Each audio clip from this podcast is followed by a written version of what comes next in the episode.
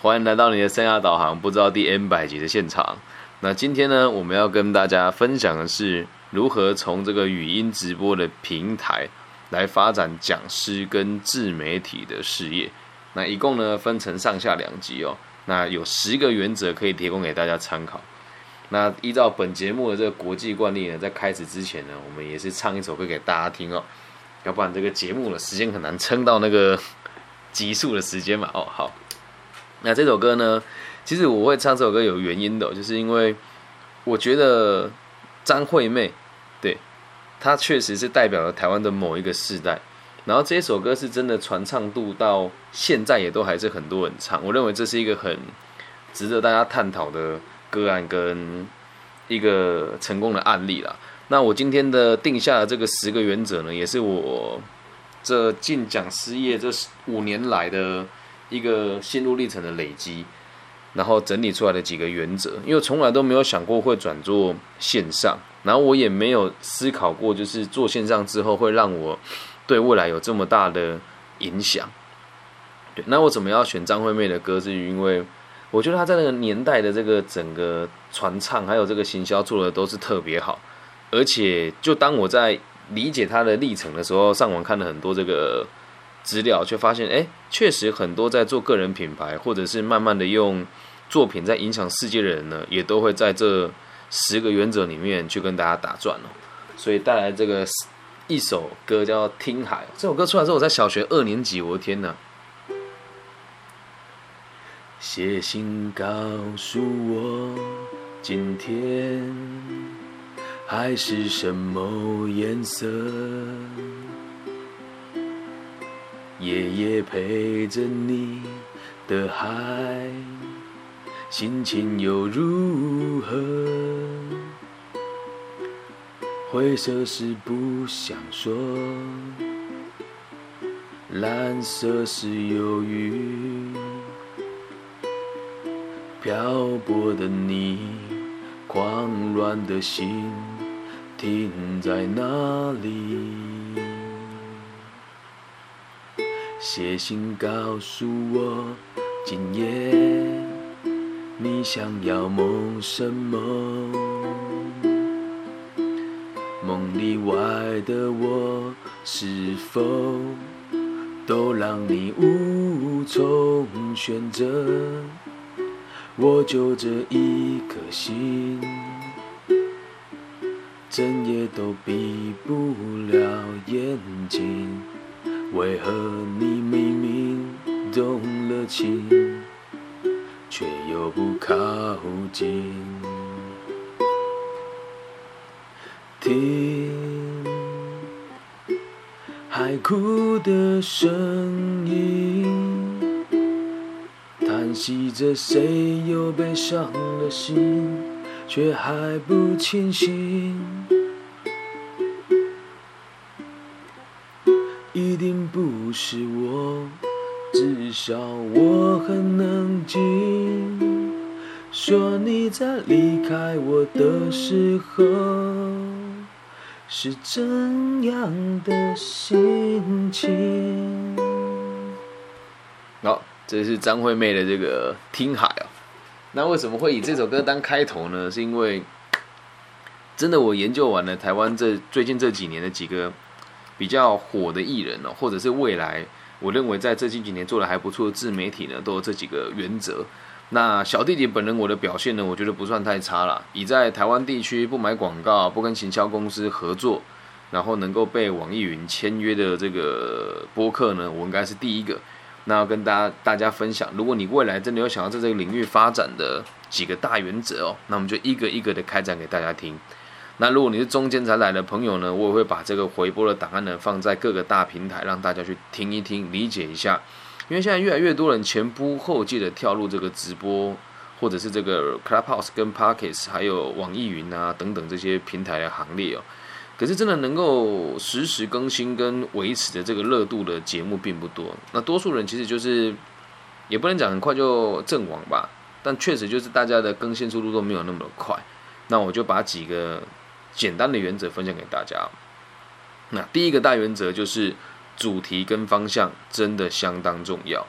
那这件事情其实对我而言呢，很多人会给我建议说，你应该把你的频道分成几个不同的主题。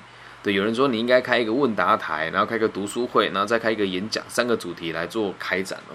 这个做法我觉得不算太笨，但是呢，说穿了也不聪明哦。因为你到时候要经营的还是你这个个人的流量。什么叫流量？就是诶，你个人的 IP 流量哦。什么叫 IP 流量呢？也就是说，有多少人关注到你这个人或你这个平台。但你同时如果把流量分到三个地方去的话，这三个频道的这个排名呢，都会被往后拉，因此你很难被大家看到真实的你的实力，又或者是如何让这个平台愿意筛选你往前面放。那这个主题跟方向啊，就是大家都会好像有一种很奇怪的错觉，是当时什么火，我们就学着做什么。但这个想法是错的很离谱的，因为这跟你买股票一样，大家都说什么涨的时候你才去买。一切都来不及了，所以主要选这个主题哦，重点是要选你自己有把握而且拿手的主题。那方向是什么意思呢？方向是你经营它的方向是什么？你是想要从它来变现呢，还是从它来打你的知名度呢？还是从它开始来慢慢让你学习到不同的东西呢？所以主题是最重要的。现在我们也可以看到，这 Club 号号上面有越来越多人会互相的组团嘛。那其实我选的主题并不大符合市场的需求，只是我做 Clubhouse 的目标目标一开始就真的不是为了钱，所以做自媒体的平台也不是为了钱，所以我的主题定在这个方向上，我认为是合理的。就像我知道我今天讲这一题可能听的人不多，但我更注重的是我把这个话说出来，在第一时间让这些人听到，然后同时呢也把它录制成节目，分享到更多不同的地方。那我的主题是基本上有几个几个纲要，第一个就是所谓的个体心理学，阿德勒博士个体心理学，然后再第二个就是我们儒儒家所指的这个社会安定跟天下太平，老有所终，少有所长，跟壮有所用。然后第三个，我的方向其实很明确，我的方向是让更多人学习到我认为正确的知识，进而去安定社会，而不是以盈利作为我第一的。目标。那回归到你自己身上，如果当有一天你想要经营的时候，不管是 Clubhouse，或是百度啦、微博啦、IG 啦、Facebook 这些东西哦，你都一定一定要非常清楚的知道自己的主题与方位跟定向。这是这过去这几年我经营餐饮业跟做讲师培训所累积出来的，我觉得第一个最大的原则，不管你要在什么地方展现自己，你的主题跟方向都得说出来，包含你个人在跟别人互动的时候也是这个样子啊。像我个人的主题就是刚正不阿、不屈不挠，然后永不妥协。对，刚正不阿、不屈不挠、永不妥协，这是我做人的主题。所以只要跟他抵触呢，我就不接受。那方向呢，跟我做这个播客还有做这个直播的目的是一致的，因此我做起来是事半功倍。所以第一个原则就是要非常的清楚主题与方向，然后再第二个就是要有内容。至于这个内容是什么，还是会回归到我们刚刚讲那那个原则。有一些人呢，他就是为了迎合市场，那这个没有不对，你得知道市场要的是什么。我先说一说，在我眼中看来，市场要的是煽动性的、对立性的，然后娱乐性的，跟具有讨论性的这些叫做大家想要的内容。那我自己推崇的话，因为毕竟我希望自己做的是长久的。是能够对社会有深远影响的，因此我所做的内容一定都是别人所说的干货跟硬核嘛。就像今天下午我在这个青年之牙发展中心的这个 演讲，我相信也让大家觉得很讶异啊。线上的演说可以让七十几个人整场听完的时候，还有六十八九个人在现场，那这个就是因为我的内容相当的扎实，因为我的目的并不是一年只讲五到十场演讲。我的目的是我一年至少可以讲上三四百场演讲，所以我也会在这个这个演讲跟直播的这个内容当中呢，去找出我每个月每次在这里面要给大家哪些东西。那这边也是会被大家发现的，有一个方法其实很偷懒哦，我觉得很直接的跟大家阐述，我要讲的是阿德勒的这个自卑与超越，所以基本上我的内容会开展在这一本书之上。所以现在我的内容还是一直在成长。你把你自己想象成一一棵树或是一朵花，你是得不停的开的，不停的成长的，懂那个意思吗？很多做直播的朋友或者做播客的朋友，那毕竟性质不一样啊，他们的目的只是娱乐性而已，故此他们不会花太多时间去充实自己的内容。但我个人的想法是，如果你要做的话，不一定非得用本名不可。但如果是愿愿意用本名的话，你会有力道很多，代表着你会成为一个言行一致的人。其实人都是得练习说话的。那因此，在这个内容的部分，我会希望大家可以找出你想要学的东西有哪一些。那至于在这个内容，如果我们还无法明确的话，你可以试着去理解哦，你身边的朋友最常向你请教的问题有哪一些？那这个就是你可以开展的内容。但当你看到这个内容之后，请你不要见猎心喜。原因是什么？它就像是一盆土壤而已。然后等你开始做播客的时候，这种感受就是你把一颗种子放在土壤里面，它会慢慢发展出来。你要和这个频道还有你自己一起慢慢的成长，内容只能越来越多。然后不要黔驴技穷，也不要去做那些很迎合市场的东西，因为我个人认为那都是不长久的，那都是不长久的。这是第二个原则，叫做内容。在第三个，你必须得要有执着的热情了。为什么讲执着热情呢？你说一般人哦，你一天要讲一个三十分钟的话给别人听，我认为那就是有难度的做法了。那如果对于说话、教育、分享没有热情跟这个执着，你很难持续下去。真的，很多人问我说：“Benny，我们做演讲的时候，你都不会紧张吗？”今天下午那个演讲就有人问我啊，说：“Benny，你演讲会不会紧张？”我说：“我真的没有紧张过，因为我对于说话这件事实在是非常有热情。小时候就很想上台说话，但老师说你成绩太差，长得太矮太胖，不让你说话。对，那因此你要先理解我们为什么会讲热情哦，你得要有目的，有了目的之后，你才会有热情嘛。像我做这个节目的目的，就再重申一次，是协助社会安定。”然后让大家，如果真的想学习又无没有方向学习的话，有个地方可以多学一点东西。所以也不能说做到走火入魔，但就像大家今天看到了，我今天早上十点到十二点有一个小小的个人咨询，然后下午两点到五点呢有一场演说，然后五点到六点半七点之间呢又有一个小型的工作坊。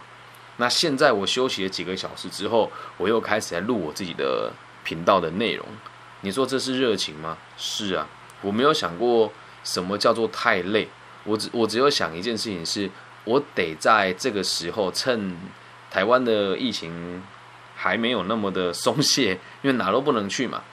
我又喜欢分享自己的学问给人家，又喜欢学习，那因此对于做这件事情是相当有热情的。如果你自己对于做节目没有热情的话，那我真的不建议你做。因为你你自己去看哦，很多这个 pockets 的这个或者是播客的内容，他们做的东西都不多，对，为什么没有热情啊？啊，很多人是做兼职的方式在做。之前我在跟网易的平台讨论的时候，他们就说你的团队只有你一个人嘛？诶，对，真的只有我一个，所以我也自己剪接，本来还有音乐了，后来我就不做了。那也是很感谢这边的现场，大家都会协助我跟赞助我一些无微博啊，对，那无微博就是一些想得到跟想不到的资源哦。然后慢慢的做，你就会有热情。所以在没有热情的状况之下呢，你要经营这样子的平台，其实也是很困难。然后再来还有一点哦，在做这个部分呢，我我们今天主题是发展讲师的事业。对，如果你真的喜欢说话，也觉得当讲师这个行业很梦幻的话，你就一定得来做这件事情。对，如果你连每天不要说每天，我觉得每天太严格了哦。每隔两天产出一个三十几的呃三十分钟到二十分钟的短讲，这件事情你都做不来的话，那你怎么当讲师？不要开玩笑。他说：“老师，你这个在反讽骂其他，在笑其他没有做 p a c k e t 的讲师吗？”诶，我没有这么说。但是你去找任何一个人，如果可以像我做到这种这么痴迷而且又高质量产出的人，应该就不多。对。因为也确实是我会随时随地拿一个小本本，想想我今天要说什么。那像今天这一集的计划，我大概只花了三十分钟就写出来，因为我一直都想说，但我又知道没有什么人听，对，所以我就想了一下，整理完我就拿出来说了。因此，热情就很重要。那有热情了之后，你只会每天做嘛？如果你要当个讲师，每天写一个段子或者写一个有内容的部分，充实到二十分钟到半小时，这个就是尝试嘛。那尝试完之后，你就要知道一件事情哦，你要开始练习，做了之后才会知道错在哪里。就比如说，与此同时吧，我可以看到我的 Pockets 的这个单集列表里面的单集分析，我可以知道哪些集数比较多人听，哪些集数呢比较少人听，慢慢的去摸索出这个族群的喜好。但我万万没有想到的是，我的频道里面的内容啊。就大家的喜欢的程度呢，都还蛮平均的，没有某几集特别多人喜欢，啊，我也还在学习，搞不好到最后我会发现更有效率的做法。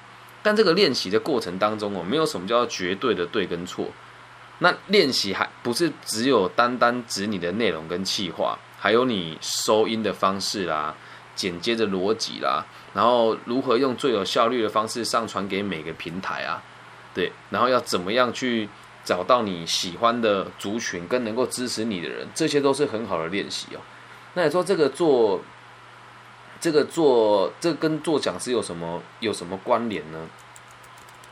关联很大，就是讲师这个行业是不停的尝试错误，然后直到找到你正确的方向为止。你说每个行业都一样啊？啊，对，那当讲师更尤其是啊。如果你当职业讲师的话，他是没有固定的收入的哦。什么意思哦？今天有人约你就有收入，没有人约你呢，你就什么都没有。因此，在这个过程当中，你要不停的练习，找出最符合你的方向。像我的逻辑跟我的方针，还有我说话的方式，肯定也会有我的族群在。然后慢慢的，我用我的行动也会筛选出谁来听我的节目，谁来支持我。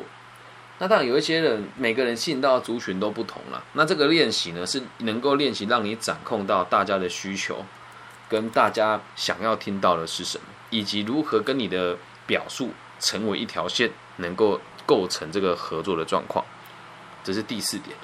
然后再来第五点呢，也就是这一集里面最后一点，是跟大家分享。第五点我觉得很困难，因为在做这个节目的当中呢，这是很多人最喜欢做的事，也就是煽动对立，特别是在我们这种生涯规划跟心理学相关的这个频道里面，很多时候都会去讲。我们希望别人体谅我们多一点啊，或者针对某一些族群人，我们该怎么样为他做多一点服务，或者去同理他们？这个某种程度上呢，也都是一种对立。不要让每个人被贴标签。然后很多人在看到一个时事的时候，就想要去做它。比如说最近就这几天嘛，现在所有的这个新闻媒体平台跟这个广告都会看到谁跟谁离婚，对吧？都有看到嘛？谁跟谁我们就不说了。那这个议题一出来，你就会发现啊，在每个平台上就一大堆人在讨论这些东西。那离婚这个东西为什么那么容易被大家拿出来谈？因为它非常的对立。只要你开了这样的频道，就会有一堆和我一样，在过去婚姻不是那么愉快的人，会跳出来讲这些话。那与此同时呢，有这样子的话题，大家被需求了嘛？有需求了之后，你就有可能去做出符合他的这个节目内容，但是。这样子做的做法，我们并没有办法做得太长久，所以也是呼吁大家了。我今天讲的是发展讲师的事业，不是把它当成就是生意来来看哦。如果是发展讲师的事业，你就要知道你个人的形象跟品牌相当重要。所以，如果你的言谈当中呢，充满了各种对立，对你而言是相当不利的。再来，你的族群呢，也都是比较激进跟比较煽动的这一卦，对你经营你的品牌没有太大的帮助。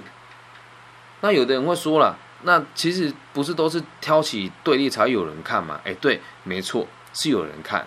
但是如果当你今天拉到线下，想要当一名讲师的时候，能够让更多人认同你的想法，你就不能用这个做法。特别是你有想要稳定的发展讲师行业的话。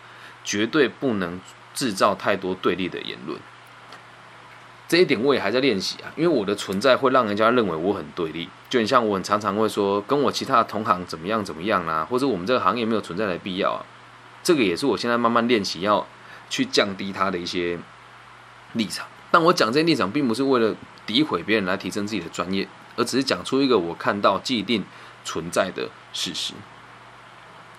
如果你的出发点是把事情做好，我就那倒无所谓。但如果你是为了透过制造对立来让更多人看到你，那我必须得讲会很可惜哦，因为你的命肯定不长。这不是说你会被杀死哦，就是你在于讲师这个行业的这个练习的道路之上，你不会走得太久，因为你树立了太多的敌人，同时也会造成很多人的麻烦。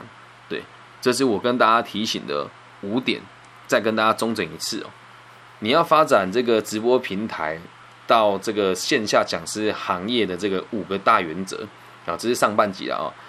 第一个就是要先确定你的主题跟方向，方向要明确，主题要鲜明。第二个是你的内容必须得持续的产出啊。那你会了什么东西，就只是你一开始的基础而已。你要慢慢的累积更多不同的要素放到你内容里面来，要越来越多，不能老犯新潮。在第三件事情，你必须得非常有热情，因为我认为最好的更新速度，你说假设你做剪接啦、后置啦、混音啊。一个礼拜两集，我认为算合理啊。可是如果你今天想要在线下当讲师的话，你一个礼拜最少最少要有五集吧，否则你怎么有办法让自己产出足够多的内容，在你线上跟线下同时授课呢？所以得非常有热情。那有热情的时候，你就会发现，你可以把它变成一种习惯，习惯了以后就可以开始练习。什么叫练习哦？练习你的族群想要的东西是什么？练习你想要表达的内容有哪一些？然后练习找到你认为不好的地方去修正它。我今天讲的这十个原则，现在讲上半节这五个原则呢，也是我自己练习之后所整理出来的原则。然后最后一点呢，就是不要制造对立的言论。制造对立的言论呢，会让你在很短的时间内得到很多声量。可是，一旦这个风头过了，你的族群就不见了。好，这个是担任这个从直播平台来分享如何延伸到线下讲师的事业的十大原则的。上集，待会我们会来讲下集。好，那我们来进入下一集。